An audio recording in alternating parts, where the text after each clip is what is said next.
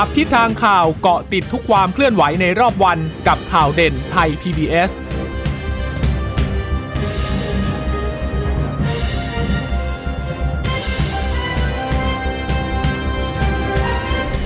สวัสดีค่ะ สวัสดีค่ะ ตอนรับคุณผู้ฟังสู่ข่าวเด่นไทย PBS นะคะ เราพบกันเป็นประจำทุกวันจันทร์ถึงศุกร์บ่ายๆ แบบนี้ค่ะ อัปเดตข้อมูลข่าวสารที่เกิดขึ้นในรอบวันนะคะ กับดิฉันจีราชาตาเอี่ยมรัศมีและคุณพึ่งนภาคล่องพยาบาลค่ะ ค่ะ สวัสดีคุณผู้ฟังทุกท่านนะคะ ที่รับฟังข่าวเด่นไทย PBS ผ่านทางสถานีวิทยุที่เชื่อมโยง สัญญาณจากไทย PBS ทุกท่านเลยนะคะ วันนี้ก็เข้าสู่การอภิปรายไม่ไว้วางใจวันที่ 3 ก่อนจะมีการอภิปรายในวันพรุ่งนี้เป็นวันสุดท้าย แล้วก็มีการลงมติไม่ไว้วางใจกันในวันเสาร์ที่ 4 กันยายน น่าติดตามมากเลยค่ะสำหรับรัฐมนตรีที่ถูกอภิปรายไม่ไว้วางใจ คะแนนจะออกมาเป็นอย่างไร เพราะว่ามันจะสะท้อนอะไรหลาย ๆ อย่าง ของภาพรวมการทำงานของรัฐบาลด้วยนะคะ จะไปได้ต่อไหม จะมีปัญหาภายในพักร่วมรัฐบาลหรือไม่ อันนี้ต้องติดตามกัน เดี๋ยวเราไปช่วงท้าย ๆ ของรายการข่าวเด่นนะคะ แต่ว่าช่วงต้น ๆ เนี่ยเรามาติดตามสถานการณ์โควิดกันก่อนนะคะ วันนี้ได้เห็นตัวเลขผู้ติดเชื้อเนี่ยก็ต่ำกว่า 15,000 คน เป็นวันที่ 3 แล้วนะคะ วันนี้จริง ๆ ก็เกือบ 15,000 คนค่ะ คุณผู้ฟังคุณชะตาคะเพราะว่าตัวเลขผู้ติดเชื้อเนี่ยอยู่ที่ติดเชื้อใหม่นะคะ อยู่ที่ 14,956 คนนะคะ ก็อีกแค่แค่4คนก็แตะที่ 15,000แล้วนะคะ อยู่ในพื้นที่กรุงเทพและปริมณฑลเนี่ย 6,074 คน พื้นที่จังหวัดภาคใต้ 1,069 คน พื้นที่อื่นๆเนี่ยคืออตัดกรุงเทพมหานคร และปริมณฑลออกไป ตัด 4 จังหวัดภาคใต้ออกไป ก็จะเหลืออีก 67 จังหวัดเนี่ยก็จะอยู่ที่ 7,440 คนนะคะคะเรือนจำและห้องขังก็ยังพบอยู่นะคะ คือพบอยู่ 356 คน และวันนี้เราได้เห็นตัวเลข ของผู้ที่เสียชีวิตนะคะ อยู่ที่ 262 คนก็ยังเป็นตัวเลขที่สูงอยู่ หลังจากเมื่อวานเนี่ยดีใจได้แป๊บเดียวเองนะว่า ตัวเลขผู้เสียชีวิตนะคะ คือต่ำกว่า 200 ก็คืออยู่ที่ 190 มาวันนี้ค่ะ262 คน ก็มีการตั้งข้อสังเกตกันนะคะ คุณชะตา คุณหมอหลายท่านเอ๊ะก็แปลกใจ คือช่วงวันที่ หนึ่งกันยายนที่เรามีการปลดล็อกใครล็อกมาหลังจากก่อนที่หน้านี้ที่เราล็อกดาวน์ใช่ไหมคะ ตัวเลขเนี่ยมันปรากฏว่ามันลดลงต่ำกว่าประมาณ 15,000 คนต่อวันใช่ไหมคะ แต่เขาบอกว่า เอ๊ะ แล้วทำไมมาลงมันช่วงอภิปรายไม่ไว้วางใจนี้พอดีด้วยนะคะ ในช่วง 31 วันที่ 1 ที่ 2 วันนี้เนี่ยที่มันตัวเลขเนี่ยมันลดลงมาก่อนนั้นนี้ถ้าสัปดาห์นู้นก็จะคือเห็นว่าตัวเลขมันแต่อยู่ที่ 20,000 ต้นๆด้วยซ้ำนะคะ ทีนี้ก็เลยมีการตั้งข้อสังเกตว่า เอ๊ะ ตรวจน้อยหรือเปล่าตรวจน้อยหรือเปล่าคุณหมอบางท่านก็บอกว่าใช่นะกก็เป็นไปได้เพราะว่าถ้าตรวจน้อยก็เจอน้อย แต่ถ้าเกิดว่าตรวจมากแล้วเจอน้อยอันนี้ค่อยไปดีใจและที่เห็นจะเป็นตัวเลขจริง ๆ เลยเนี่ยที่ไม่ได้ปรุงแต่งแน่ ๆ เลยนะ ก็คือตัวเลขของผู้เสียชีวิตค่ะค่ะ อย่างผู้เสียชีวิตเนี่ย 262 คนเป็นผู้ชาย 140 ผู้หญิง 122 นะคะ เสียชีวิตสะสมก็ 12,000 กับอีก 9 คนแล้วค่ะ ในจำนวนผู้เสียชีวิตรายใหม่ 262เนี่ยเป็นคนไทยเสีย 250 เมียนมา 9 มีอเมริกันด้วย 2 คน มีนอร์เวย์หนึ่งคน ค่ากลางเฉลี่ยคนที่เสียชีวิตจะอยู่ที่ 68 ปีนะคะ แต่ว่าถ้าช่วงอายุจะอยู่ตั้งแต่ 25 ถึง 103 ปีนะคะถ้าเฉลี่ยในกลุ่มนี้นะ ทราบการติดเชื้อและเสียชีวิตเนี่ยจน ตั้งแต่ทราบผลติดเชื้อจนถึงเสียชีวิตก็จะอยู่แค่ 10 วันเท่านั้นเองนะ แต่ส่วนใหญ่แล้วก็ยังเป็นคนที่อายุ 60 ปีขึ้นไปอยู่นะคะ แล้วก็มีโรคเรื้อรัง 52 คิดเป็นร้อยละ 90 เลยนะคะ แต่ว่าที่ไม่มีประวัติเรื้อรังอะไรเลยเนี่ย 26 คนมีตั้งคันอีกหนึ่งคนอยู่ที่นาราธิวาสนะคะนี่ก็ยังเป็นตัวเลขที่น่ากังวลอยู่ กรุงเทพเนี่ยเสียชีวิตตั้ง 80 ปริมณฑลอีก 61 นะ ไม่ใช่น้อยๆ ค่ะ ภาคใต้เสียชีวิต 20 ภาคเหนือ 12 เออขออภัยใช่ภาคตะวันออกเฉียงเหนือ 12 ภาคเหนือ 12 ภาคกลางตะวันออกตะวันตก 77 นะคะ ดังนั้นกลุ่มใหญ่ที่เสียชีวิตก็ยังอยู่ในพื้นที่กรุงเทพมหานครอยู่ดีนะ ค่ะ ไปดูจังหวัดที่ติดเชื้อใหม่สูงสุดนะคะกรุงเทพมหานครก็ทำจำนวนเนี่ยอยู่ที่ 3,322 คนก็ลดลงนะ ลดลงจากก่อนหน้านี้เนี่ยที่ 4,000 คนนะคะก็เลยทำให้ตัวเลขของผู้ติดเชื้อในกทมเนี่ยอยู่ที่ 286,000 คน สมุทรปราการรองลงมาค่ะ 1,220 คนนะคะ รองลงมาก็คือชนบุรี สมุทรสาคร สมุทรสาครเนี่ยที่เขาบอกมีการตั้งเป้าใช่ไหมคุณชะตาค่ะที่บอกว่าจะต้องให้ต่ำพันเนี่ยปรากฏว่าเขาก็ทำได้นะ เพราะว่ามาวันนี้เนี่ยตัวเลขอยู่ที่ 733 คนนะคะเออนอกจากนั้นก็มีพระนครศรีอยุธยา 400 กว่าคน นราธิวาส 428 คน ราชบุรี 349 คนนะคะเอ่อส่วนตัวเลขการติดตัว ส่วนตัวเลขการฉีดวัคซีนไปดูกันนิดหนึ่งนะคะวันเมื่อวานนี้ก็ฉีดได้เยอะนะคะคุณชะตาอืมได้ตั้ง 8 2ค่ะ7 462 โดสทีเดียวนะคะ ก็ถือว่าเอ่อเป็นตัวเลขที่เอ่อเราเนี่ยสามารถที่จะฉีดวัคซีนได้ 1 วันเนี่ยโอ้แปดแสนกว่าโดสแต่จริงๆอะก็คือเราก็พูดกันมานานแล้ว ถ้าเรามีวัคซีนเพียงพอเนี่ยศักยภาพในการฉีดของเราเนี่ยก็สามารถทำได้ใช่อยู่แล้วนะคะค่ะก็เลยทำให้ตัวเลขเนี่ยในวันนี้นะคะตั้งแต่วันที่ 28 กุมภาพันธ์ที่ตั้งแต่เริ่มฉีดจนถึงวันที่ 1 กันยายนเนี่ยก็อยู่ที่ 33 ล้านโดสแล้วค่ะค่ะก็เอ่อเข็ม 8 0 0แสนกว่าเนี่ย อันนี้ขอลงรายละเอียดนิดนึงนะค่ะวันวันที่หนึ่งค่ะ 8 0 0แสนกว่านี่เข็มที่ 2 เยอะกว่าด้วยนะอืมเอ่อเท่ากับว่าเราจะมีคนที่มีภูมิคุ้มกัน มีความต้านทานกับโรคได้เพิ่มมากขึ้นอีกประมาณ 4 0 0แสนกว่าคนเลย มันก็เป็นเรื่องที่น่ายินดีนั่นแหละ แต่ถ้าเทียบสัดส่วนของประชากร ก็ยังถือว่าน้อยอยู่ เพราะเชื่อว่าส่วนใหญ่น่าจะกระจุกอยู่ในพื้นที่กรุงเทพปริมณฑลน่ะนะคะ เข็มแรกเพิ่มขึ้นอีก 3 5 0 0 0 0นะคะ เข็มที่ 3 ตอนนี้เริ่มชะลอตัวแล้วเข็มที่ 3 เพิ่มขึ้นอีก 3,000 กับอีก 83 คนด้วยกันนะคะ แต่ว่าถ้าดูภาพรวมอ่า33 ล้านกว่าใช่ไหมเข็ม 1 จะได้อยู่ที่ 24 ล้านกว่าคนค่ะ เข็มที่ 2 ขึ้นมาเป็น 8 ล้านแล้วค่ะ เข็มที่ 3 เนี่ยยังไม่แตะ6ยังไม่แตะ6แสนยังอยู่ที่ 595,236 คนอยู่นะคะ แต่ว่าอันนี้มันก็ ก็เป็นเป็นแนวโน้มที่ดีแหละ ถ้าเกิดว่ามีวัคซีนเข้าระบบมาเรื่อย ๆ นะ ก็ถือว่าเป็นสิ่งที่ น่าสนใจทีเดียว ค่ะ ส่วนเรื่องของกายส่วนเรื่องของเอ่อเชื้สาอยพันธุ์กกลาลายยพัพันนธุ์ธุ์เชื้อกลายพันธุ์ล่าสุดอ่าก็มีเอ่อมีชื่อมาให้เราต้องเอ่อจดจำจำกันเพิ่ให้มดีนะนะจำโคลัเพิ่มมให้เบีดียนะคะอ่ามิวมิวจะไปเรียกโคลัมเบียไม่ได้อืมออเป็นสายพันมิวธุ์มิวนะคะค่ะเอ่อไปดูที่ต่างประเทศก่อนเขาบอกว่าตอนนี้ญี่ปุ่นเนี่ยเขายืนยันการพบผู้ติดเชื้อสายพันธุ์มิวเนี่ยนะคะมิวเนี่ยภาษาอังกฤษก็เขียนว่า MU นะคะ ตอนนี้เขาบอกว่าพบครั้งแรกที่ญี่ปุ่นตอนนี้สองคนแล้วนะ หลังตรวจ ลักษณะพันธุกรรมของเชื้อที่เก็บตัวอย่างมาจากหญิงอายุ 40 ปี ที่เดินทางมาจากสหรัฐอาหรับเอมิเรตช่วงปลายเดือนมิถุนายน แล้วก็หญิงอีกคนหนึ่งค่ะ อายุ 50 ปี ที่เดินทางมาจากสหราชอาณาจักรเมื่อต้นเดือนกรกฎาคมที่ผ่านมา ทีนี้ก็เลยทำให้บอกว่าเอ๊ะ บ้านเราต้องกังวลไหมกับสายพันธุ์มีวันนี้ออธิบดีกรมวิชาการแพทย์ก็พูดถึงเรื่องนี้ด้วยนะคะ ค่ะ ก็บอกว่าคุณหมอสุภกิจสิริลักษ์ค่ะที่บดีกรมวิทยาศาสตร์การแพทย์ก็บอกเหมือนกันบอกเชื้อกลายพันธุ์โควิด -19 เนี่ยตอนนี้นะถ้าในประเทศไทย เรายังไม่พบทั้งสายพันธุ์ C.1.2 นะแล้วสายพันธุ์มิวก็ยังไม่พบในไทย เข้าใจว่าการเผยแพร่ข่าวสารการพบสายพันธุ์ต่างๆเนี่ยก็มาจากการอ่านข่าวอ่านข้อมูลจากต่างประเทศแต่ คุณหมอบอกอย่าเพิ่งรีบตกใจ อย่าเพิ่งรีบกังวล วิธีการป้องกันตัวเองยังเป็นไปตามมาตรฐานค่ะ ทั้งสวมหน้ากากอนามัย หมั่นล้างมือ เว้นระยะห่าง นี่ก็จะเป็นนกลไกในการป้องกันควบคุมโรคที่ดีที่สุด แล้วพอเราผ่อนคลายกิจการกิจกรรมแบบนี้ค่ะ การนั่งรับประทานอาหารในร้าน ก็ทำได้ แต่ขอย้ำบอกว่า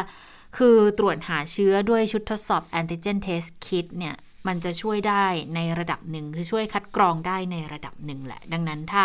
เป็นไปได้ก็ขอให้ตรวจสอบตัวเองด้วยวิธีการแบบนี้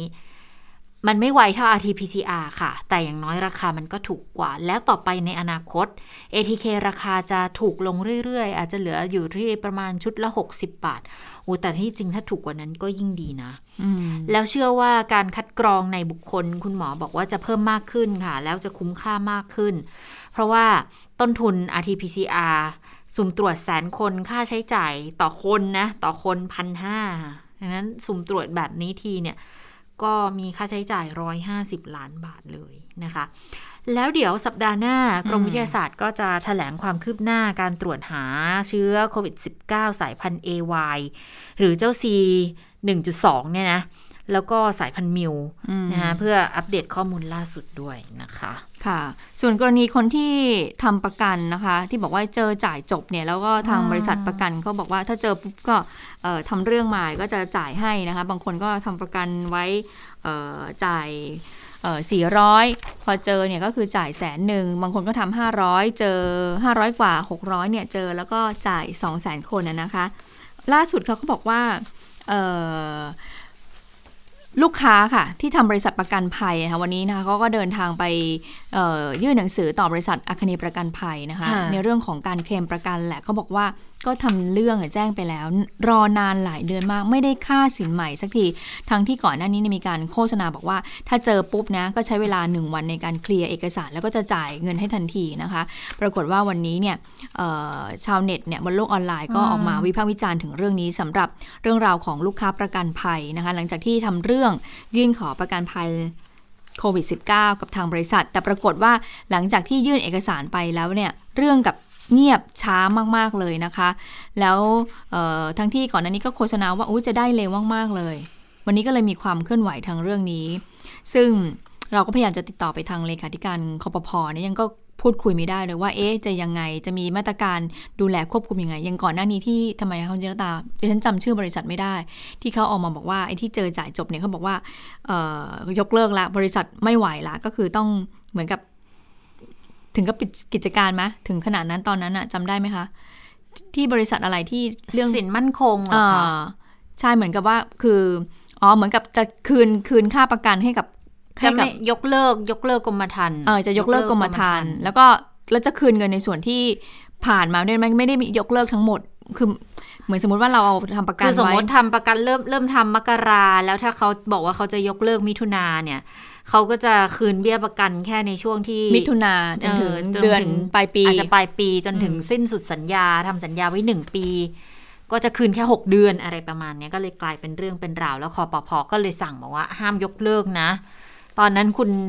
โฆษณาทำประกันมาแล้วจะมายกเลิกแบบนี้ไม่ได้ ถือว่ามีความผิดนะคะ ค่ะ ซึ่งช่วงนั้นเนี่ยคอปพก็ออกมาทีหลังบอกว่าอืมก็บอกทำไม่ได้นะ ในการควบคุมเรื่องนี้ก็สามารถที่จะดำเนินจัดการได้ แต่ว่าล่าสุดก็มีเรื่องร้องเรียนมายังบริษัทประกันภัยอีก เดี๋ยวต้องดูนะคะว่าทางคอปพนั้นจะออกมาว่ายังไงบ้าง แต่ส่วนผู้ที่ได้รับผลกระทบจากการฉีดวัคซีนล่าสุดค่ะ ทางสปสช ได้ออกมาเปิดเผยแล้วนะคะว่า เอ๊ะ ตัวเลขเนี่ยที่ จ่ายช่วยเหลือไปตั้งแต่วันที่ 19 พฤษภาคม แล้วข้อมูลมาจนถึงวันที่ 27 สิงหาคมเนี่ยมีผู้ยื่นเรื่องนะคะเเข้ามาทั้งหมดเนี่ย 3,888 คน โดยสปชบอกว่ายังอยู่ระหว่างขอข้อมูลเพิ่มเติมอีก 99 คน ตอนนี้นะคะทางคณะอนุกรรมการระดับเขตได้พิจารณาจ่ายเงินชดเชยไปแล้วนะคะ 2,875 คน และพิจารณาไม่จ่าย 914 คนนะคะ รวมเป็นเงินที่ทางสปสชเนี่ยจ่ายชดเชยเบื้องต้นไปแล้ว 110 ล้านบาทค่ะ เรื่องนี้ทางเลขาธิการสปสช ในแพทย์เจเด็ดธรรมทัศน์อารีก็บอกนะคะว่า หลักเกณฑ์การพิจารณาจ่ายเงินเยียวยาเนี่ยเบื้องต้นก็จะแบ่งออกเป็น 3 ระดับก็คือเออตามความรุนแรงของอาการไม่พึงประสงค์นั้นๆ โดยระดับหนึ่งก็คือมีอาการป่วยต้องรักษาต่อเนื่อง อันเนี้ยจ่ายไม่เกิน 1 0 0 0 0แบาท มีผู้รับเงินเยียวยาไปแล้วนะคะ 2,600 กว่าคน ระดับที่ 2 ก็คือ เสียหายถึงขั้นสูญเสียอวัยวะ หรือพิการจะมีผลต่อการดำรงชีวิต อันเนี้ยจ่ายไม่เกิน 240,000 บาท มีผู้ที่ได้รับเงินช่วยเหลือเบื้องต้นไปแล้ว 12 คน และระดับ 3 ก็คือกรณีที่เสียชีวิต หรือว่าทุพพลภาพถาวรอันนี้จ่ายไม่เกิน 400,000 บาท มีญาติผู้เสียชีวิตเนี่ย รับเงินช่วยเหลือเบื้องต้นไปแล้วนะ เยอะเหมือนกันนะอืมคุณยาตา 222 คนอะอันนี้เลขาธิการก็พูดถึงหลักเกณฑ์การจ่ายเงินเยียวยาบอกว่า เอ่อเรื่องของหลักเกณฑ์การจ่ายเงินเยียวยาเนี่ยก็คือไม่ใช่เป็นการพิสูจน์ถูกผิด หรือชี้ชัดว่าเป็นผลที่เกิดจากการฉีดวัคซีนแต่อย่างใด แต่ว่าอันเนี้ยเป็นการเยียวยาเพื่อลดผลกระทบที่เกิดแก่ประชาชน เมื่อมีค่ะอาการไม่พึงประสงค์เกิดขึ้น ซึ่งแม้ในภายหลังเนี่ยจะสามารถพิสูจน์ได้ว่าสาเหตุของอาการต่างๆเนี่ยที่เกิดขึ้นเนี่ยอาจจะไม่ได้เกิดจากวัคซีนก็ได้อืมเออแล้วก็บอกด้วยว่าก็ไม่เป็นเหตุให้เรียกคืนเงินแต่อย่างใดด้วยนะนะอืมค่ะ ก็จ่ายไปแล้วถึง 110 ล้านบาทสำหรับผู้ที่ได้รับผลกระทบอืมจากการฉีดวัคซีนนะคะค่ะแต่ก็มีบางคนญาติที่รู้จักหรือว่าเอ่อเพื่อนๆก็บอกว่าบางคนเนี่ยเขาก็ไปฉีดวัคซีนคุณพ่อคุณแม่ คนใกล้ชิดเขาก็ไปฉีดวัคซีน ปรากฏว่าก็มีอาการพอมีอาการสักพักหนึ่งอะ่ะ ก็เสียชีวิตเลย เราก็ไม่รู้เหมือนกันนะว่าสาเหตุที่เสียชีวิตเนี่ยอืมว่าทางญาติก็สงสัยว่าเอ๊ะ เกิดจากการฉีดวัคซีนหรือเปล่า ทั้งๆที่ก่อนหน้านี้เนี่ยก็ไม่เป็นอะไรเลยนะคะ อืม อันนี้น่าสนใจเหมือนกันนะว่าจะพิจารณาให้ความช่วยเหลือชดเชยอะไรหรือไม่อย่างไร แล้ววิธีการยื่นเรื่องจะต้องทำยังไงบ้างนะคะ เพื่อให้เกิดความชัดเจนในลักษณะนี้อะนะ อันทีนี้มาดูเรื่องของการตรวจ ATK กันบ้างนะคะ เรื่อง ATK ของทางสปสช ที่เขาจะน่าจะส่งมอบกันได้อาทิตย์หน้า แล้วก็สปสช ก็คงจะเริ่มกระจายไปตามจุดต่างๆ ได้ อันนั้นพูดถึง8ล้าน5แสนชุด ซึ่งคนที่จะรับมาตรวจเนี่ยต้องเป็นกลุ่มเสี่ยงคือเข้าสู่การคัดกรอง ผ่านการทำคำถามคัดกรอง หรือว่าไปให้ร้านยาคลินิกชุมชนอะไรใกล้ ๆ บ้านนะคะ ที่เขาลงทะเบียนเป็นผู้กระจายตัวชุดตรวจ ATK เนี่ยนะอ่าไปให้เขาคัดกรองให้นะคะ แล้วถึงจะได้กลับมาคนละสองชุด คือพอตรวจวันแรกเนี่ย ผลเป็นลบยังต้องต้องกักตัวก่อนนะ เพราะว่าคุณถือว่าคุณเป็นกลุ่มเสี่ยงแล้ว ถ้าคุณได้มาคุณเป็นกลุ่มเสี่ยง แล้ว ถ้าเกิดผลเป็นลบก็ต้องกักตัวก่อน แล้วสัก 3 วัน 5 วันค่ะ ตรวจซ้ำอีกครั้งหนึ่ง ถ้ายังเป็นลบอยู่ก็สบายใจได้ประมาณหนึ่ง แต่ว่าถ้าใครเป็นบวกเนี่ยก็ต้องเข้าสู่ระบบเออพอเราลงทะเบียนคัดกรองอยู่ในเป๋าตังค์แล้วค่ะ ก็ถือว่ามีชื่ออยู่ในระบบของสปสช แล้วก็ทำโฮมไอโซเลชันได้เลยนะคะ ทีนี้มันก็มีปัญหาอยู่เหมือนกัน บางคนก็บอกว่าก็ไม่ชัดไม่แน่ใจอะว่าได้สมมุติว่าได้ชุดตรวจมาแล้ว แล้วจะทำได้ถูกต้องหรือเปล่า ก็เลยอยากจะให้เจ้าหน้าที่เนี่ยเขาเขาช่วยตรวจให้ด้วยได้ไหม มันจะมีความเป็นไปได้หรือเปล่า ซึ่งในเรื่องของการตรวจ ATK นะคะ ตอนนี้ก็มีอยู่หลายจุด มีหน่วยงานที่เป็นภาคประชาสังคมเอง เขาก็ลงพื้นที่ไปให้บริการกันอยู่อย่างกลุ่มเส้นได้เนี่ยวันนี้คุณจิราพรคำพาพันธ์ก็ไปเกาะติดอยู่วันนี้มาที่ทุ่งสองห้องนะคะ ไปตรวจคัดกรองให้วันละประมาณ 1,000 มั้งถ้าจำไม่ผิดนะ น่าจะประมาณ 1,000 คน แล้วเดี๋ยวเขาก็จะเคลื่อนย้ายไปสถานที่ต่างๆ คือเขาตั้งเป้าจะให้ได้ 8,000 คนค่ะ ในตลอดทั้งโครงการนะคะ แต่ของของสปสชเองของทางภาครัฐเองก็มีเหมือนกันที่ศูนย์ราชการนะ เออเป็นการร่วมมือกับทางมหาวิทยาลัยมหิดล ก็มีการตรวจคัดกรอง ATK ด้วยเหมือนกัน ก็มีประชาชนที่ยังคงไปตรวจอยู่ แต่ก็ต้องจองล่วงหน้าไปก่อนประมาณนึงนะคะ แล้วก็หลาย ๆ คนก็ต้องไปตรวจคือเสี่ยงไม่เสี่ยงไม่รู้แหละ จะได้สบายใจ แล้วพอมาตรวจในในจุดตรวจแบบนี้เขามีเอกสารรับรองให้เอาไปยื่นเวลาไปทำงานได้เหมือนกัน หลายคนเขาก็เลยคือคุณพัทราพรเขาไปที่จุดที่ศูนย์ราชการค่ะเขาก็สอบถามประชาชนว่า โอ้ยถ้าต่อไปถ้าสมมุติว่าคุณได้ได้ชุดตรวจที่สปสชเขาแจกมาให้เนี่ย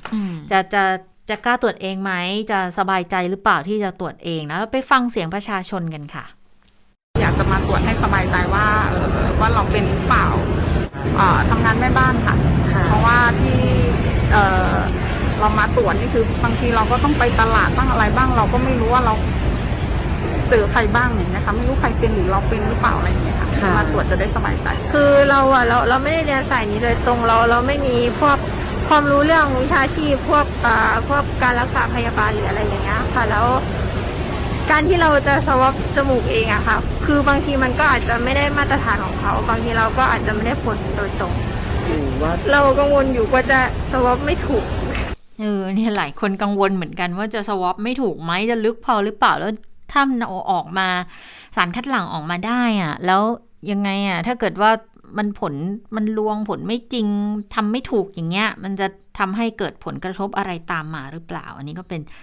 ส่วนหนึ่งที่เกิดความกังวลนะคะ แต่อีกส่วนหนึ่งก็มีการสอบถามไปถึงเรื่องของการคลายล็อกแหละ คือเริ่มทำมาหากินกันได้ บางคนก็ไปตรวจเอาผลไปยืนยันจะได้กลับไปทำงานค่ะ แต่ถึงจะได้ทำงานก็ยังกลัวอยู่นะว่า โอ้จะติดเชื้อหรือเปล่า เพราะว่าก่อนหน้านี้เนี่ย ก็เคยมีบางกรณีบางร้านที่เขาเปิดให้ให้ซื้อแบบเทคเอา a y อะค่ะ ก็ยังมีคนติดเชื้ออยู่ดีนะ เราไปฟังเสียงของประชาชนอีกคนนึงค่ะ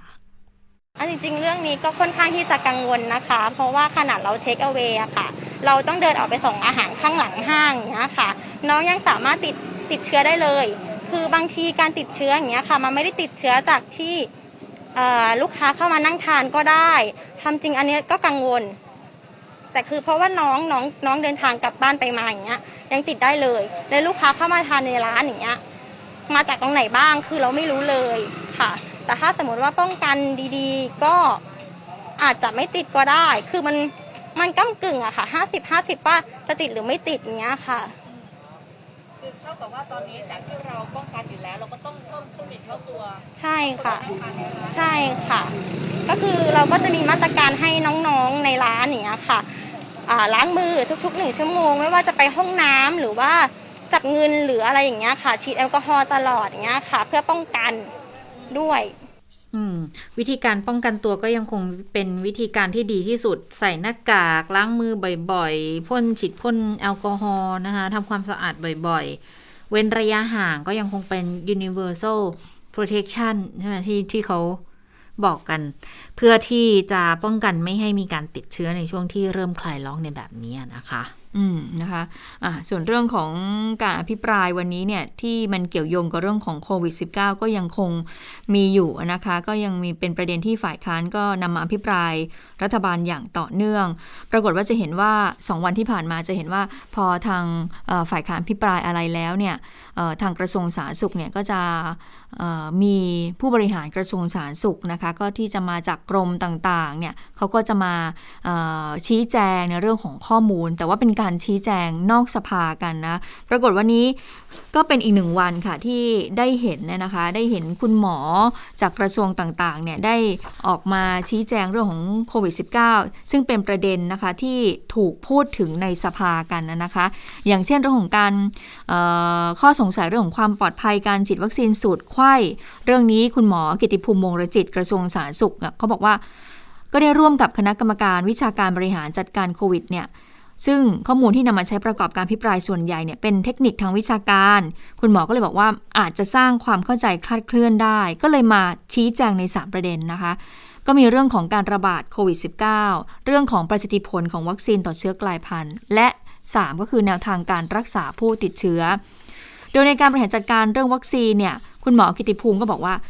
เราเนี่ยดำเนินการภายใต้คณะกรรมการวิชาการจากทุกสาขานะได้คิดค้นได้พัฒนาได้ปรับปรุง ทั้งการส่งเสริมสุขภาพป้องกันโรค ดูแลบำบัดรักษา และให้วัคซีนครบวงจร ตั้งแต่เดือนกุมภาพันธ์จนถึงปัจจุบันเนี่ยก็ฉีดไปแล้วนะคะ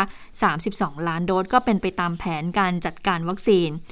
โดยวัคซีนสูตรไขว้ซีโนแวคแล้วก็ตามมาด้วยแอสตราเซเนกาเนี่ย จะเป็นวัคซีนพื้นฐานที่ฉีดให้กับประชาชน คุณหมอก็ยืนยันว่ามีความปลอดภัยนะ ระยะต่อไปเนี่ยเมื่อมีวัคซีนเข้ามามากขึ้น ทางแอสตราเซเนกาไฟเซอร์โมเดอร์นาซิโนฟาร์มก็จะหาแนวทางในการเพิ่มประสิทธิภาพวัคซีนตรงส่วนนี้นะคะอีกท่านหนึ่งที่มาแถลงด้วยก็คือคุณหมอศุภกิจศิริลักษณ์ค่ะ อธิบดีกรมวิชาการแพทย์ก็ระบุว่า วัคซีนทุกชนิดในโลกเนี่ย ตั้งต้นมาจากสายพันธุ์อู่ฮั่น แต่ไวรัสเนี่ยก็มีการกลายพันธุ์อยู่ตลอดเวลาเป็นสายพันธุ์ G อัลฟาเบต้า ปัจจุบันเนี่ยก็เป็นสายพันธุ์เดลต้า โดยสาธารณสุขเนี่ยก็ร่วมกับคณะผู้เชี่ยวชาญในการวิจัยติดตามภูมิคุ้มกันจากวัคซีน ก็นำไปสู่การบริหารจัดการฉีดวัคซีนแบบสูตรไข้นะคะ ก็พบว่ามีประสิทธิผล ทียบเท่าฉีดแอสตราเซเนกา2เข็มเลย แต่ว่าสามารถฉีดได้รวดเร็วแล้วก็ครอบคลุมกว่า 2 เท่าด้วย รวมถึงก็มีแผนด้วยนะ ที่จะฉีดกระตุ้นเข็ม 3 ให้แก่ผู้ที่ฉีดซิโนแวค2เข็ม โดยใช้วัคซีนต่างชนิดกัน ตรงนี้มีข้อมูลออกมาแล้วนะคะ ว่ามีทั้งหมดประมาณ 3 ล้านคน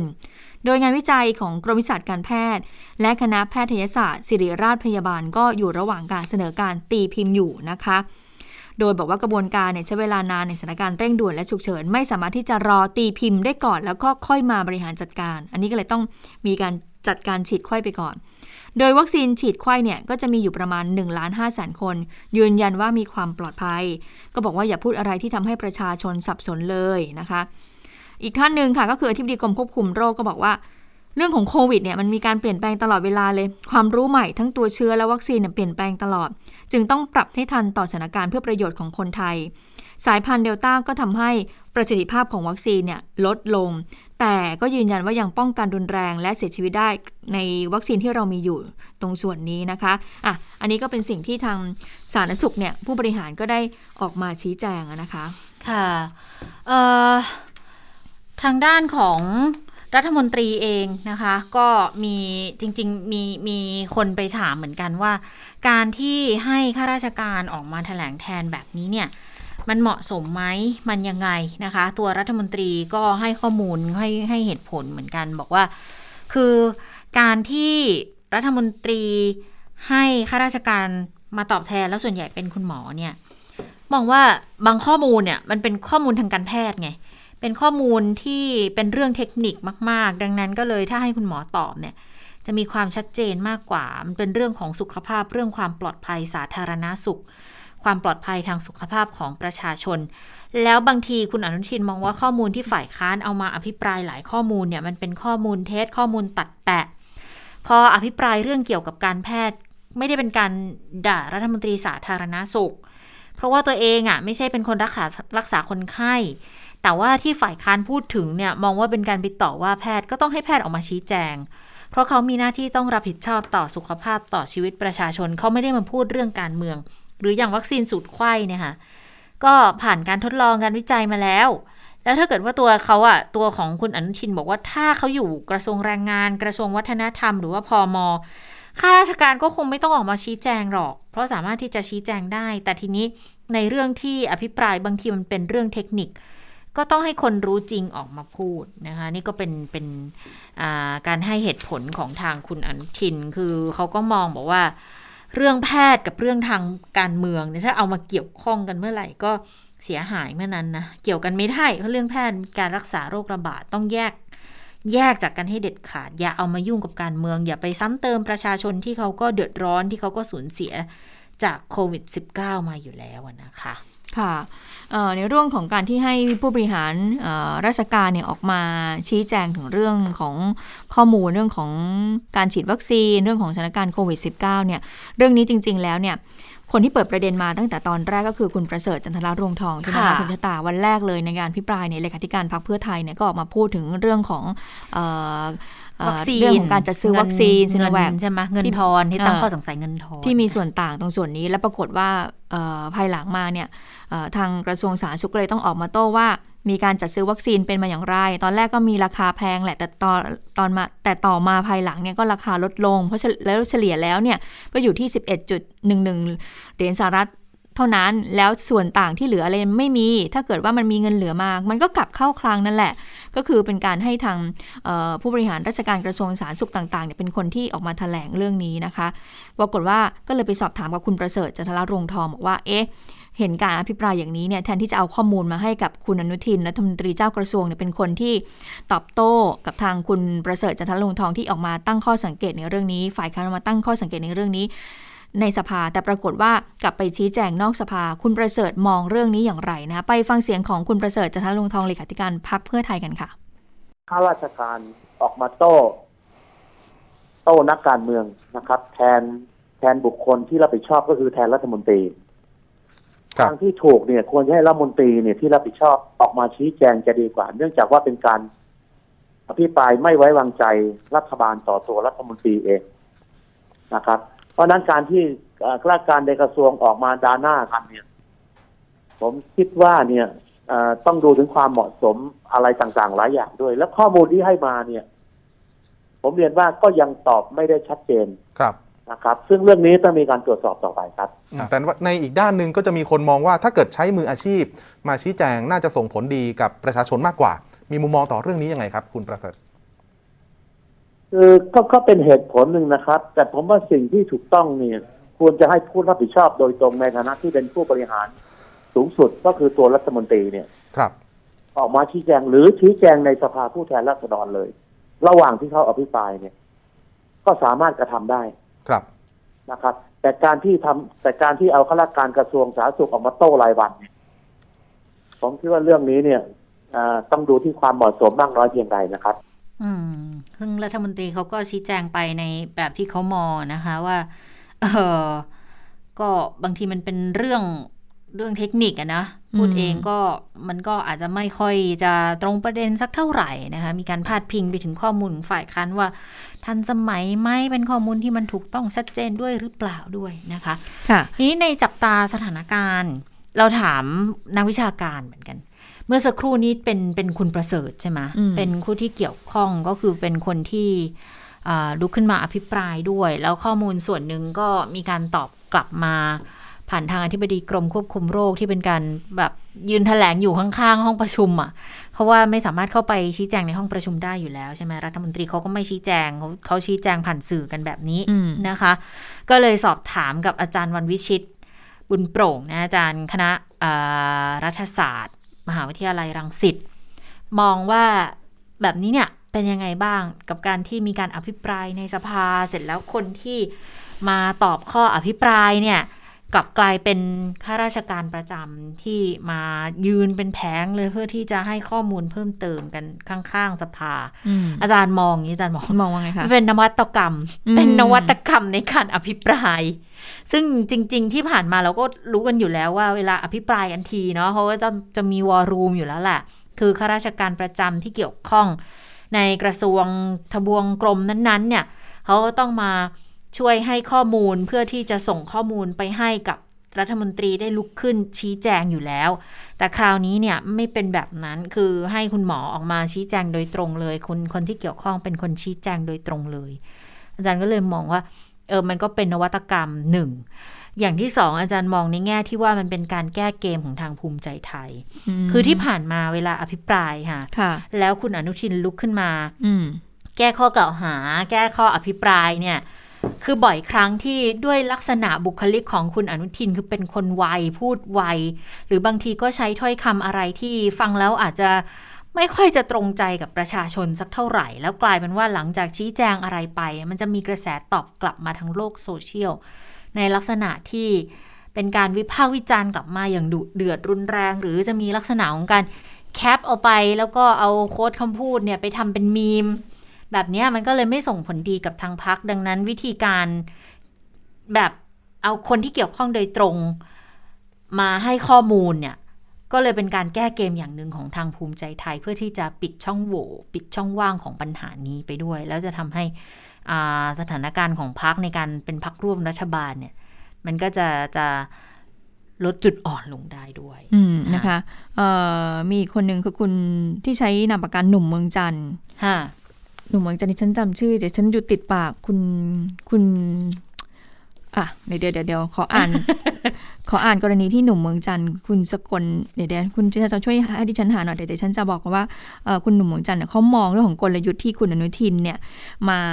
ที่ให้คุณหมอที่เป็นผู้บริหารกระทรวงเนี่ยออกมาแถลงข่าวตอบโต้ฝ่ายค้านเนี่ยเป็นยังไงก็เอ่อคุณหนุ่มเมืองจันทร์เขาบอกว่า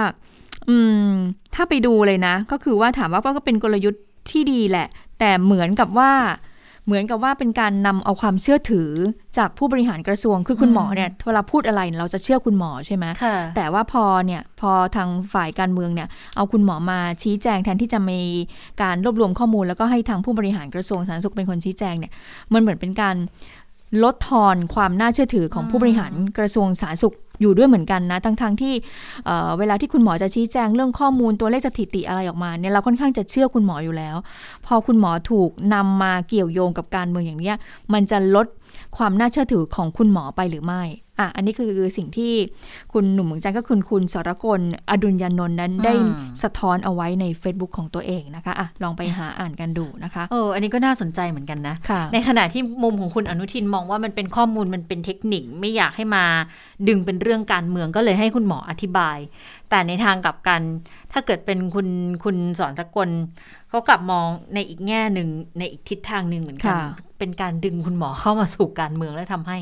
ความน่าเชื่อถือในความในทางวิชาชีพมันลดทอนไปด้วยหรือเปล่าอืมอันนี้ก็เป็นสิ่งที่ข้อตั้งข้อสังเกตกัน แล้วก็มีคุณหมออีกท่านหนึ่ง คือคุณชื่อคุณหมอหม่องนายแพทย์รังสฤษดิ์การจนาวนิชเนี่ยนะคะ ซึ่งเป็นอาจารย์แพทย์โรคหัวใจ คุณหมอก็เลยออกมาบอกว่าไม่ค่อยจะเห็นด้วย กับการที่ทางผู้บริหารกระทรวงเนี่ยออกมาโต้เรื่องโต้ฝ่ายค้านในเรื่องของการฉีดวัคซีนสูตรไข้ตรงส่วนนี้นะคะ โดยคุณหมอบอกว่า แล้วเหมือนกับว่าก่อนหน้านี้ทางคุณหมอกระทรวงสาธารณสุขเนี่ยเขาพูดถึงว่าเอ๊ะคนที่ฝ่ายค้านออกมาพูดถึงเรื่องของการฉีดวัคซีนสูตรไข้เนี่ยมันไม่ค่อยจะฉลาดเท่าไหร่หรือเปล่านะคะ โดยคุณหมอบอกว่าจริง ๆ แล้วเนี่ยก็คือคุณหมอเนี่ยก็ก็เข้าใจได้นะเหตุผลนะในการรับฟังทางวิทยาศาสตร์ แล้วก็สนับสนุนให้ทุกคนเนี่ยรับการฉีดวัคซีนที่รัฐบาลจัดหาโดโดยที่ไม่ต้องรีรอ เพราะว่าสถานการณ์โควิด -19 เนี่ยมันวิกฤตเกินกว่าที่คิดไปอย่างอื่นนะคะ แต่ สิ่งที่แพทย์นักวิชาการหลายคน กังวลก็คือว่าเราได้ตัดสินใจเดิมพันครั้งใหญ่ ด้วยงบประมาณหลายพันล้าน และชีวิตของผู้คน ตลอดจนโอกาสในการเปิดเศรษฐกิจของประเทศ บนฐานข้อมูลที่มาจากผู้เชี่ยวชาญเพียงไม่กี่คนเท่านั้น แล้วก็เป็นข้อมูลจากห้องปฏิบัติการ ดูระดับภูมิต้านทานของประสิทธิภาพวัคซีน มันไม่ใช่การศึกษา เพราะฉะนั้นแล้วเนี่ยคือมันเป็นมันเป็นสิ่งที่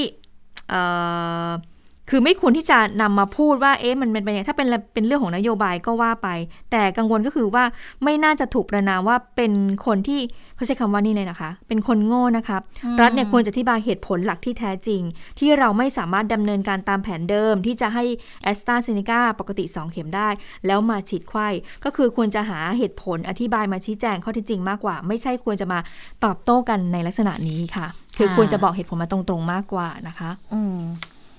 ก็จริง ๆเขาเหมือนเขาเคยบอกเหตุผลแล้วเหมือนกันนะว่า ก็แอสตรามันมาได้ได้เร็วกว่าหรือเปล่าก็เลยเอามาใช้เป็นเข็มที่หนึ่งก่อนอืมก็เป็นสิ่งที่ถูกหยิบยกมาเรื่องของประเด็นการเมืองกันนะคะอืมค่ะอะทีนี้เมื่อสักครู่นี้คุณชิตาบอกไปแล้วว่า ก็สอบถามอาจารย์วันวิชิตบุญโปร่งอ่านะคะค่ะถึงเรื่องของการที่เอ่อผู้บริหารเนี่ยออกมาตอบโต้ค่ะฝ่ายค้านกรณีที่มาพูดถึงเรื่องของการบริหารจัดการวัคซีน การจัดซื้อวัคซีนเป็นยังไง ทีนี้เมื่อวานเนี้ค่อนข้างที่จะเป็นแบบว่า ไฮไลท์เลยนะสำหรับการที่นายกรัฐมนตรีเนี่ยออกมาพูดดูเหมือนจะค่อนข้างที่จะดุดัน แล้วก็เป็นการให้สัมภาษณ์ที่ยาวสำหรับความเคลื่อนไหวภายในพักพลังประชารัฐค่ะเองนะว่าเอ๊ะทางสมาชิกเนี่ยจะมีการรวมตัวกันเพื่อที่จะโหวตเอ่อล่มนายกรัฐมนตรีหรือเปล่านะคะ ทีนี้คุณชะตาก็มีการสอบถามเรื่องนี้ด้วยใช่ไหมคะค่ะ ก็ถามอาจารย์วันวิชิตเหมือนกัน บอกว่าสิ่งที่นายกรัฐมนตรีออกมาให้สัมภาษณ์ยาวเหยียดเลย ทั้งในเรื่องของการยืนยันสามไม่อะนะอืมไม่ยุบสภาไม่ลาออก ไม่ปรับคไม่ณะปรัฐรัมบนตครีอรมออืมแล้วยังรวมไปถึงเรื่องของมทหนึ่งด้วยไม่ยึดเก้าอี้คืนมาให้ใครแน่ๆนะคะแล้วก็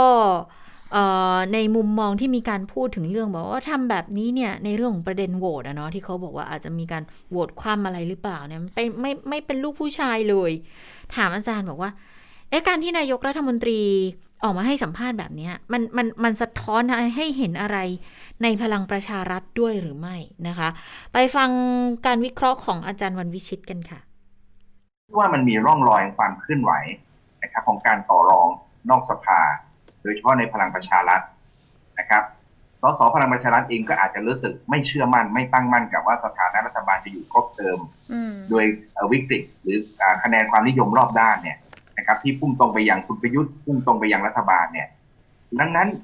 ข้อความต่างๆ ที่มันนำไปสู่การกดดัน หรือสิ่งที่คุณธรรมนัฐออกมาชี้แจงว่าค่ะมีสสพลังประชารัฐไม่น้อยไม่เอ่อเกิดความรู้สึกไม่สบายใจต่อค่ะการร้องขอนะโดยเฉพาะความช่วยเหลือการสนับสนุนต่าง ๆ นะครับ จากกระทรวงมหาดไทยก็ดีเนี่ยแสดงว่ามีมีมีเข้าลางตรงนั้นจริงๆอืมแต่ก็เดียวกันนะฮะคุณจีรชตาคุณปรวดีค่ะผมคิดว่าการพิปรายไม่วางใจรอบเนี้ยนะครับ เหมือนเออเป็นอะไร เป็นโอกาสสำคัญที่นำไปสู่การกดดันได้ค่ะคือหลังจากวันเสาร์หลังการโหวตคะแนนเนี่ยลงคะแนนไปเสร็จเนี่ยนะครับ แน่นอนว่าสสในพลังประชารัฐหรือกลุ่มก้อนต่างๆ ก็คงไม่สามารถไปเขย่าเก้าอี้นะครับ โควต้าส่วนกลางของคุณประยุทธ์ได้ค่ะแต่เก้าอี้ที่เขามีโอกาสที่จะเขย่าได้คือกระทรวงแรงงานอ่ากระทรวงดิจิทัลอย่าลืมนะครับ คุณจิรชตาคุณปวดีคะแนนอภิปรายไม่วางใจรอบที่แล้ว คุณสุชาติชมกลิ่นได้ล้างท้ายค่ะ ถ้ารอบนี้คุณสุชาติชมกลิ่นล้างท้ายรอบสองเนี่ยทายสิครับอืมบรรยากาศในพลังประชารัฐจะเกิดอะไรขึ้น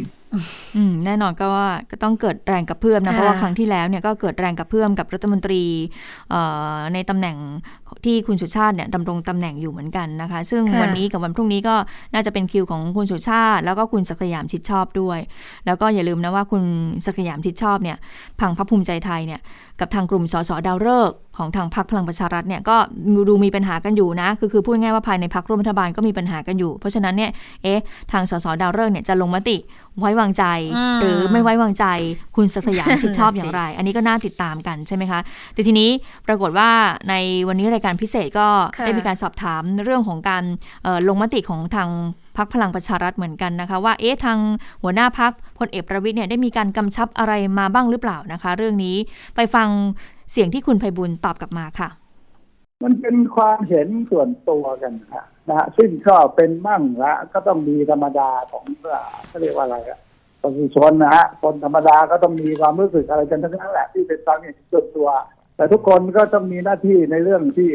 อ่าต้องคำนึงถึงพักอยู่แล้ว แล้วโดยเฉพาะท่านหัวหน้าพักนะฮะ ดังนั้นควรจะต้องฟังเสียงจริงของท่านหัวหน้าพักเท่านั้นนะฮะนะฮะนั่นคือเรื่องที่จริงๆเป็นอย่างนั้นนะฮะครับอยู่ที่ท่านพลเอกประวิตรวงษ์สุวรรณแล้วท่านก็พูดชัดเจนตั้งแต่วันจันทร์แล้วผมก็ถามนะว่า เราจะต้องประชุมก่อนโหวตหรือเปล่าท่านบอกไม่ต้องนะฮะนะไม่ต้องมีการประชุมก็ถือว่า เป็นอ่าจบไปแล้วจบสิ้นไปแล้วนะสิ่งที่ท่านอ่าได้ฝากอ่าให้กับสมาชิกพักช่วยกันดูแลนะฮะทั้งฝ่าย สสที่ถูกถูกดึงให้กลายเป็นกลุ่มดาวเลื่อนต่าง ๆเขาก็ออกตัวบอกว่ากลุ่มดาวเลื่อนไม่มีไปแล้วเนี่ย ไม่มีกลุ่มดาวเลิกมีแต่สสพักพลังประชารัฐแล้วก็มีหัวหน้าอยู่ท่านเดียวก็คือพลเอกประวิตรวงษ์สุวรรณที่ทั้งอ่าสสผู้นั้นเขาก็บอกว่าเขาเคารพนับถืออย่างยิ่งอยู่แล้วนะแล้วทุกคนก็คิดตรงกันหมดนะนะดังนั้นเมื่อท่านพลเอกประวิตรท่านให้ให้หลักการให้แนวทาง กับสมาชิกพรรคที่เป็นสสนะฮะว่าก็ต้องยึดบ้านหลักการของพรรคอะนะฮะตามตามหน้าที่ก็คือต้องไปในทิศทางเดียวกันอะไรมันก็ไม่น่าจะมีปัญหาอะไรนะครับไม่ไม่ใช่มันก็น่าจะไม่มีนะคือคือมันก็ไม่มีปัญหานะนะต้องไม่มีปัญหา อ่าแล้วคุณไพบุญเขาจำได้ใช่ไหมว่าหัวหน้าพักคือใครอะหึหัวหน้าพักก็คือพลเอกประวิตยอืม อืม แต่คุณไพบุญนี่จริงๆก็เป็นหนึ่งในคนที่สนับสนุนพลเอกประยุทธ์ใช่ไหมอืมอะ ไม่คือต้องดูคือคือจริง ๆ อะ อยากดูคะแนนในวันที่สี่เหมือนกัน ว่าจะค่ะออกมาในรูปแบบไหน แล้ววันเนี้ยวันนี้วันนี้ที่ที่มีการอภิปรายกันนะนะคะ แล้วก็นายกลุกขึ้นชี้แจงใช่ไหมมันจะมีอยู่ช่วงหนึ่งที่คือนายกเขาเหมือนกับว่าฟึดฟัดฟึดฟัดเป็นหวัดอย่างเงี้ยค่ะ แล้วก็มีลักษณะของการสูบน้ำมูกกันเยอะอืมแล้วก็มีพรรคเก้าวไกลเขาก็ประท้วงใช่ไหมเขาก็กลัวว่าจะเป็นการแพร่เชื้อเป็น ในหวัห้องดประชุมหรือเปล่า เป็เป็นนหหวัวัดดหรือเปล่าสูนน้ำมูก 98 ครั้งเขานับเนี่ยว่า 98 ครั้งนะคะทีนี้เขาก็เลยมีการไปสอบถามกันมา คือนักข่าวก็อยากรู้เหมือนกันไงว่า เอ๊ะเมื่อวานก็เหมือนนายกยังดีๆ อยู่ทำไมวันนี้เหมือนเหมือนนายกเป็นหวัดอะ ก็เลยอยากจะรู้กันเหมือนกัน ก็มีการไปสอบถามมา ก็ปรากฏว่าเหมือนกับว่านายกอาจจะพักผ่อนน้อย ต้องเตรียมข้อมูนลอนดึกเออนอนดึกเตรียมข้อมูลในการที่จะชี้แจงนี่แหละ แล้วก็อาจจะ พักผ่อนน้อยแบบเนี้ยแล้วก็มีความเป็นไปได้เหมือนกันว่าอาจจะต้องเคลียร์ในหลาย ๆ เรื่องหลาย ๆ ประเด็นเคลียร์ในเรื่องของทางการเมืองด้วยหรือไม่อืมนะคะอันนี้ก็เลยอาจจะเป็นทำให้อยากเห็นเหมือนกันว่า เอ๊ะเคลียร์กันแล้วจริงหรือเปล่าเสถียรภาพจะเป็นยังไงพักรวมจะเป็นยังไงแต่นายกอย่าลืมว่านายกไม่ได้สังกัดพรรคการเมืองนะ แล้วตอนที่นายกลุกขึ้นชี้แจงอะมีคนไปจับภาพมาปรากฏว่า มีสสพลังประชารัฐแค่ประมาณไม่กี่คนเองค่ะ ที่อยู่ในห้องประชุม แล้วเขาก็ตั้งข้อสังเกตว่าเออรอบนี้เนี่ยไม่ค่อยจะมีอ่าสสที่ทำหน้าที่เป็นองคารักษ์พิทักษ์นายกสักเท่าไหร่เลยนะอืมแต่มันเป็นความเปลี่ยนแปลงที่มันเกิดขึ้นในการอภิปรายรอบเขาบอกว่านี้การอภิปรายครั้งเนี้ยใช้เวลาที่ค่อนข้างได้มีประสิทธิภาพมาก เพราะว่าลุกขึ้นอภิปรายน้อย ดิฉันก็ไม่มั่นใจว่า เพราะว่าไม่มีคุณปรินา หรือว่า หรือเปล่า เพราะก่อนอันนี้ก็จะมีคุณปรินาด้วย แล้วก็จะมีหลาย ๆ คนที่ลุกขึ้นมาประท้วงบ่อย ๆ ด้วยนะคะเขาบอกว่า มาครั้งเนี้ยการอภิปรายครั้งเนี้ยก็เลยใช้เวลาที่ค่อนข้างได้มีประสิทธิภาพมากฝ่ายค้านก็เลยได้พูดได้แบบว่าเอ่อหมัดฮุกหมัดฮุกแล้วก็อืมพูดได้เรื่อย ๆ เลยนะคะ แต่ทีนี้เมื่อสักครู่นี้พูดถึงสสดาวฤกษ์อะก็ต้องติดตามกันนะว่าจะมีสสดาวฤกษ์คนไหนเนี่ยจะแผลงฤทธิ์ออกมาหรือเปล่าเพราะหลังจากก่อนหน้านี้ในการอภิปรายครั้งที่แล้วเนี่ยอืมปรากฏว่าเขาไปมีมติงดออกเสียงให้กับนายศักดิ์สยามชิดชอบ รัฐมนตรีว่าการกระทรวงคมนาคม ซึ่งก็ถือว่าเป็นการสวนมติของพรรคไป แล้วก็ถูกกำหนดโทษเอาไว้เรียบร้อยไปแล้วนะคะเพิ่งจะพ้นกำหนดโทษออกมาเมื่อช่วงหลายเดือนก่อนเนี่ยนะคะ ก็คือว่าโทษของเขาตอนนั้นนะคะ ก็คือห้ามเข้าร่วมกิจกรรมพักเป็นเวลา 3 เดือนอะเพราะฉะนั้นแล้วก็บอกว่าเมื่อสักครู่นี้ที่คุณไพบูลบอกว่า ก็คือไม่น่าจะมีแล้วแหละ กลุ่มสสดาวเลิกษ์ก็คงจะมีการมีการเคลียร์มีการคุยกันแล้ว เพราะฉะนั้นอะก็ต้องติดตามว่าในการลงมติในวันที่ 4 กันยายนนี้น่าสนใจทีเดียวนะว่าสสคนไหนจะได้เสียงน้อยที่สุด เพราะครั้งที่แล้วอ่าคนที่ได้มากที่สุดเนี่ยคือคุณร้อยเอกธรรมนัฐพรหมเผ่าอืมใช่ไหมแล้วขนาดพลเอกประยุทธ์เรายังมีการพูดกันเลยว่า ยังได้คะแนน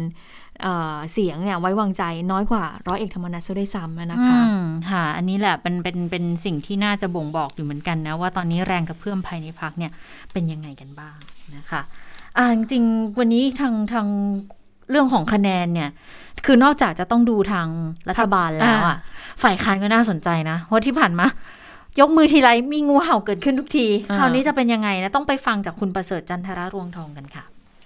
สิ่งที่เราคาดหวังก็คือการโหวตที่เป็นเอกภาพของพรรคเพื่อไทยนะครับ ว่าต้องโหวตไปในทิศทางเดียวกัน ต้องโหวตไม่ไว้วางใจ นายกรัฐมนตรีและรัฐมนตรีรวมหกท่านนะครับ โดยพร้อมเพรียงกัน ที่ต้องเรียนอย่างนี้ก็เนื่องจากว่านะครับ ผมผมเข้าใจดีนะครับ คุณอุรชัยคุณจตุรงค์บอกว่าสสนี่มีเอกสิทธิ์ครับนะครับ แต่การใช้เอกสิทธิ์เนี่ย ต้องดูข้อบังคับ การประชุมพักดูข้อวินัยของพักมาตรมาตรการจริยธรรมแล้วก็อุดมการของพักด้วย เพราะฉะนั้นในเรื่องนี้เนี่ย เอกสิทธิ์ที่กล่าวออกมาเนี่ย จริง ๆ แล้วข้อบังข้อบังคับการประชุมสภาเนี่ยเขาจะเน้นไปที่การคุ้มครองสิทธิ์ในการทำงานของสสไม่ให้ถูกฟ้องร้องดำเนินคดีเท่านั้นเอง ซึ่งมันเป็นคนละประเด็นกับในเรื่องกับข้อบังคับพักและอุดมการของพัก เพราะฉะนั้นเนี่ยพักถือว่าพักได้เรียกประชุม แล้วก็มีการทำความเข้าใจกับสสในเรื่องยตติซึ่งทุกคนก็เป็นชื่อในยตติเป็นผู้ยื่นด้วยกันทั้งหมดนะครับ แล้วก็ไม่มีท่านผู้ใดคัดค้านเลยในการประชุมนะครับ ไม่มีเห็นเป็นอย่างอื่น ก็เห็นพ้องกันหมดว่า การโหวตในวันเสาร์ที่สี่นี้เนี่ย สสพักเพื่อไทยทุกคนจะโหวตทิศทางเดียวกันหมด ทั้งหกคนก็คือ ไม่อ่าไม่ไว้วางใจ นายกรัฐมนตรีและรัฐมนตรีอื่นอีกห้าคนเป็นหกคน อืมนะคะต้องติดตามกันอืมว่าจะเป็นยังไงก็บอกว่าตอนนี้ก็มีการแจกกล้วยกันว่อนเลยก็ไม่รู้ว่าเท็จจริงเป็นอย่างไรกันนะคะค่ะเอาละค่ะได้เวลาสถานการณ์ในต่างประเทศแล้วนะคุณสาวรักษ์สวัสดีค่ะ สวัสดีค่ะ สวัสดีค่ะ คุณผู้ฟังสวัสดีทั้งสองท่านค่ะค่ะ วันนี้นะคะก็มีเรื่องราวเกี่ยวกับนี่แหละไอ้การการผ่อนคลายมาตรการเนี่ยแหละค่ะว่าเราเพิ่งจะผ่อนคลายไปไม่กี่วัน นะคะ ปรากฏว่ามีคำเตือนค่ะจาก ICRC หรือว่าสหพันธ์สภากาชาติ แล้วก็สภาเซี่ยววงเดือนแดงระหว่างประเทศนะคะ คือออกมาเตือนว่าไทยแล้วก็ประเทศอินโดนีเซียสองประเทศนี้เนี่ย อีกไม่กี่วันข้างหน้า อาจจะมีจำนวนผู้ติดเชื้อโควิด -19 รายใหม่ เพิ่มขึ้นอีก สาเหตุก็เพราะว่าผ่อนคลายมาตรการป้องกันโรค ทั้งๆทที่อัตราการฉีดวัคซีนก็ต่ำ การตรวจหาเชื้อก็ยังไม่มากพอ ประกอบกับการระบาดของไวรัสสายพันธุ์เดลต้า ซึ่งเป็นสายพันธุ์ที่ระบาดง่าย อันนี้เป็นปัจจัยสำคัญนะคะเอ่อทาง ICRC เนี่ยค่ะ แสดงความกังวลว่าการที่รัฐบาลผ่อนคลายมาตรการ แล้วก็เอ่ออนุญาตให้ห้างร้านอาหารต่างๆ เนี่ยกลับมาเปิดบริการได้อีกครั้ง ทั้งทั้งที่ยังไม่สามารถควบคุมการระบาดได้ดีเท่าที่ควรนะคะ ซึ่ง องค์การอนามัยโลกเนี่ยเขามีหลักเกณฑ์อยู่นะคะว่าหลักเกณฑ์ที่ดีเนี่ยที่พอจะผ่อนคลายมาตรการควบคุมการระบาดได้คืออัตราคือเรียกว่าสัดส่วนการตรวจพบเชื้อเนี่ยจะต้องต่ำกว่าร้อยละห้านะคะแต่ว่าอินโดนีเซียเนี่ยเวลาเขาตรวจเนี่ยนะคะ ผลการพบเชื้อเนี่ยยังอยู่ที่ร้อยละสิบสองส่วนไทยร้อยละสามสิบสี่ เกณฑ์เขาอยู่ที่ห้าคือไม่ได้ใกล้เคียงเลยนะคะ ซึ่งอย่างอินโดนีเซียเนี่ยค่ะ เมื่อวันอังคารที่ผ่านมา ผู้ติดเชื้อรายใหม่เพิ่มขึ้นประมาณ 1,500 คนนะคะ แล้วก็ประเทศไทยเนี่ยก็ยังอยู่ที่หลักหมื่นอยู่นะคะ แล้วส่วนเรื่องการฉีดวัคซีนทั้งไทยกับอินโดนีเซียเนี่ยก็คือยังถือว่าน้อยนะคะ อย่างอินโดนีเซียมีประชากรที่ได้รับวัคซีนครบ 2 เข็มเนี่ย17% ไทย 11%เท่านั้น แล้วก็ส่วนมากผู้ติดเชื้อเอ่อแล้วก็ส่วนมากการฉีดวัคซีนเนี่ยนะคะ จะกระจุกอยู่แต่ในเมืองใหญ่ ดังนั้นก็เตรียมรับมือกันอีกระลอกหนึ่งนะคะ อันนี้เป็นคำเตือนจาก ICRC ซึ่งเขาก็เตือนว่าถ้าหากว่าต้องการจะเปิดเศรษฐกิจเปิดเมืองเนี่ย สิ่งสำคัญคือวัคซีนค่ะ จะต้องฉีดให้ได้มากที่สุดนะคะ อะก็รอดูกันนะ อีกไม่กี่วันข้างหน้าว่าคำเตือนของ ICRC นั้นจะมีความเป็นจริงมากน้อยแค่ไหน แม้แต่ที่ประเทศออสเตรเลียนะคะซึ่งถือว่าเป็นประเทศที่พัฒนาแล้วเนี่ยกลุ่มแพทย์ของเขาเนี่ยแพทยสมาคมเนี่ยนะคะ ก็ยังออกมาแสดงความกังวลนะคะว่าตอนนี้เนี่ยออสเตรเลียเหมือนกำลังติดอยู่ในวัฏจักรวิกฤตถาวร เนื่องจากว่าควบคุมการระบาดได้ดีระดับหนึ่งอะแล้วก็พอ เปิดประเทศใช้ชีวิตตามปกติก็เกิดการระบาดรอบใหม่ แล้วก็กลับไปปิดเมืองอีก แล้วก็เกิดระบาดรอบใหม่อีกนะคะ ซึ่งทางแพทยสมาคมของออสเตรเลียค่ะ เรียกร้องให้มีการใช้ระบบการจัดการใหม่ เพื่อตรวจสอบขีดความสามารถของเจ้าหน้าที่ทางการแพทย์ในโรงพยาบาล ว่าสามารถรับมือกับตัวเลขผู้ติดเชื้อโควิด -19 ได้มากน้อยแค่ไหนนะคะ ซึ่งอตอนนี้หลายประเทศเริ่มรู้แล้วนะคะว่าโควิด -19 เนี่ยมันไม่มีทางหายไปอย่างเด็ดขาด แต่ว่าจะต้องหันมาวางแผนว่าจะอยู่ร่วมกับโควิด -19 อย่างไรนะคะ อย่างที่ออสเตรเลียก็มีการวางแผน 4 ขั้นนะคะ ก็หลักๆคือจะต้องอัตราการฉีดวัคซีนน่ะมันจะต้องอยู่ที่ 70-80%นะคะ แล้วก็ความสำคัญนับจากเนี้ยคือต้องลดจำนวนผู้เสียชีวิตให้ได้มากที่สุด คือติดเชื้อเนี่ยยังไม่เท่าไหร่ ติดเชื้อมาก แต่ถ้าอัตราการเสียชีวิต หรือว่าเข้ารับการรักษาในโรงพยาบาลน้อยเนี่ย อันนี้ยังถือว่ารับได้ แต่ถ้าดีที่สุดคือไม่มีผู้ติดเชื้อเลย แต่ประเด็นนี้น่าจะเป็นไปได้ยากแล้วนะคะ เพราะว่าเรื่องของไวรัสกลายพันธุ์นั่นเอง แล้วก็ผู้นำของออมุขมนตรีของรัฐนิวเซาเวลส์นะคะ ก็เป็นอีกหนึ่งพื้นที่ที่กำลังเผชิญกับการระบาดรุนแรงค่ะ มีการคาดการไว้ว่าในเดือนตุลาคมนี้นะคะ น่าจะมีตัวเลขของผู้เสียชีวิตจากโควิด -19 นั้นเพิ่มขึ้นมาอีกครั้งหนึ่งนะคะ ก็เรียกว่าเป็นปัญหาสากลที่ทั่วโลกเผชิญกันคล้าย ๆกันนะคะ ส่วนที่สหรัฐอเมริกาค่ะ คือเมื่อช่วงสุดสัปดาห์ที่ผ่านมานะคะ เราคงได้ยินข่าวเรื่องของพายุเฮอริเคนไอดาที่เขาบอกว่าจะเป็นพายุที่มีความแรงที่สุดในรอบร้อยกว่าปี คือพายุเนี่ยพัดขึ้นฝั่งที่รัฐลุยเซียนาตั้งแต่ช่วงสุดสัปดาห์ที่ผ่านมา จากนั้นก็อ่อนกำลังลง ตอนนี้กลายเป็นพายุโซนร้อน แล้วก็เคลื่อนตัวไปอยู่แถวแถวรัฐนิวยอร์กรัฐนิวเจอร์ซีย์นะคะ ส่งผลทำให้เกิดฝนตกหนักเป็นประวัติการณ์ถึงขั้นที่ล่าสุดค่ะ ผู้ว่าการของทั้งสองรัฐ ออกมาประกาศภาวะฉุกเฉินแล้วนะคะ เพื่อที่จะให้การส่งความช่วยเหลือจากรัฐบาลส่วนกลางเนี่ยเข้าถึงได้ง่ายมากขึ้น แล้วก็มีรายงานผู้เสียชีวิตถึง 6 คนด้วยกันนะคะ จากเหตุน้ำท่วมในครั้งนี้ค่ะ สาเหตุนั้นนะคะ หลักๆ ที่เขาอานเจอเนี่ยสาเหตุการเสียชีวิตเช่น บางคนเนี่ยติดอยู่ชั้นใต้ดิน แล้วน้ำมันท่วมชั้นใต้ดินจนเสียชีวิต เบื้องต้นนะคะที่รัฐนิวยอร์กค่ะมีคำสั่งห้ามยานพาหนะที่ไม่มีความจำเป็นเนี่ยห้ามออกนอกบ้านนะคะจนกว่าจะถึงเวลาตีห้าตามเวลาท้องถิ่น ดังนั้นในช่วงกลางคืนเนี่ยก็จะเปิดทางให้กับพวกรถกู้ภัย รถพยาบาล แล้วก็รถจากหน่วยฉุกเฉินที่มีความจำเป็นนะคะ ก็ถือว่าเป็นควันหลงจากพายุไอดานะคะ ที่ตอนนี้อ่อนกำลังลงกลายเป็นพายุโซนร้อนแล้วก็อาลวาดอยู่แถวนิวยอร์กนู่นนะคะแล้วก็วันนี้ปิดท้ายข่าวไปดูที่เมืองจีนนะคะ เมื่อเมืองจีนเนี่ยเมื่อวานนี้เราเพิ่งรายงานข่าวไปว่ารัฐบาลเนี่ยจำกัดเวลาเล่นเกมสำหรับเยาวชน อายุต่ำกว่า 18 ปี คือ 1 สัปดาห์เนี่ยเล่นเกมได้แค่ 3 ชั่วโมง และชั่วโมงละแล้ววันละ 1 ชั่วโมงนะก็คือแค่ศุกร์เสาร์อาทิตย์เท่านั้นนะคะ วันนี้ก็มีอีกแล้วนะคะ เป็นคำสั่งจากรัฐบาลจีนค่ะ ห้ามสถานีโทรทัศน์ทั้งหลายนะคะ ออกอากาศรายการที่เรียกว่าแข่งขันความสามารถพิเศษ หรือที่เรียกว่ารายการ Talent Show ซึ่งเขาบอกว่า เป็นรูปแบบรายการที่กำลังได้รับความนิยมมาก ๆ ในประเทศจีนนะคะ ซึ่ง ความสามารถของผู้เข้าแข่งขันส่วนใหญ่ ก็จะร้องเพลงเต้นรำหรือว่ามีการแสดงทักษะอื่นๆนะคะ ซึ่งรัฐบาลจีนเนี่ยเขาเน้นว่ารายการประเภทนี้ไม่สนับสนุนนะ เพราะว่าเป็นการส่งเสริมเออเรียกว่าอะไรนะ ความไม่เป็นชายอะนะคะ เหมือนกับเวลาผู้ชายออกมา เหมือนกับไปเลียนแบบวัฒนธรรมเคป๊อปของต่างชาตินะคะ ที่ทำให้ผู้ชายเนี่ย ดูอ่อนแอนบอบบาง ไม่สมกับเป็นชายชาตรี ซึ่งจีนบอกว่าอันนี้เป็นการสร้างค่านิยมที่ผิด ดังนั้นถ้าจะจัดการแข่งขันเนี่ยเน้นกีฬาหรือว่าการแข่งขันแบบแมนๆแบบทักษะผู้ชายดีกว่า เช่นแบบแข่งออกกำลังเล่นกล้ามหรือ ลดน้ำหนักอะไรแบบนี้นะคะ อันนี้ก็เป็นมาตรการใหม่อีกครั้งหนึ่งของรัฐบาลจีนค่ะ ค่ะแล้วค่ะ แล้วทั้งหมดก็คือข่าวเด่นไทย PBS วันนี้นะคะ เราทั้ง 3 คนลาไปก่อน สวัสดีค่ะ สวัสดีค่ะ สวัสดีค่ะ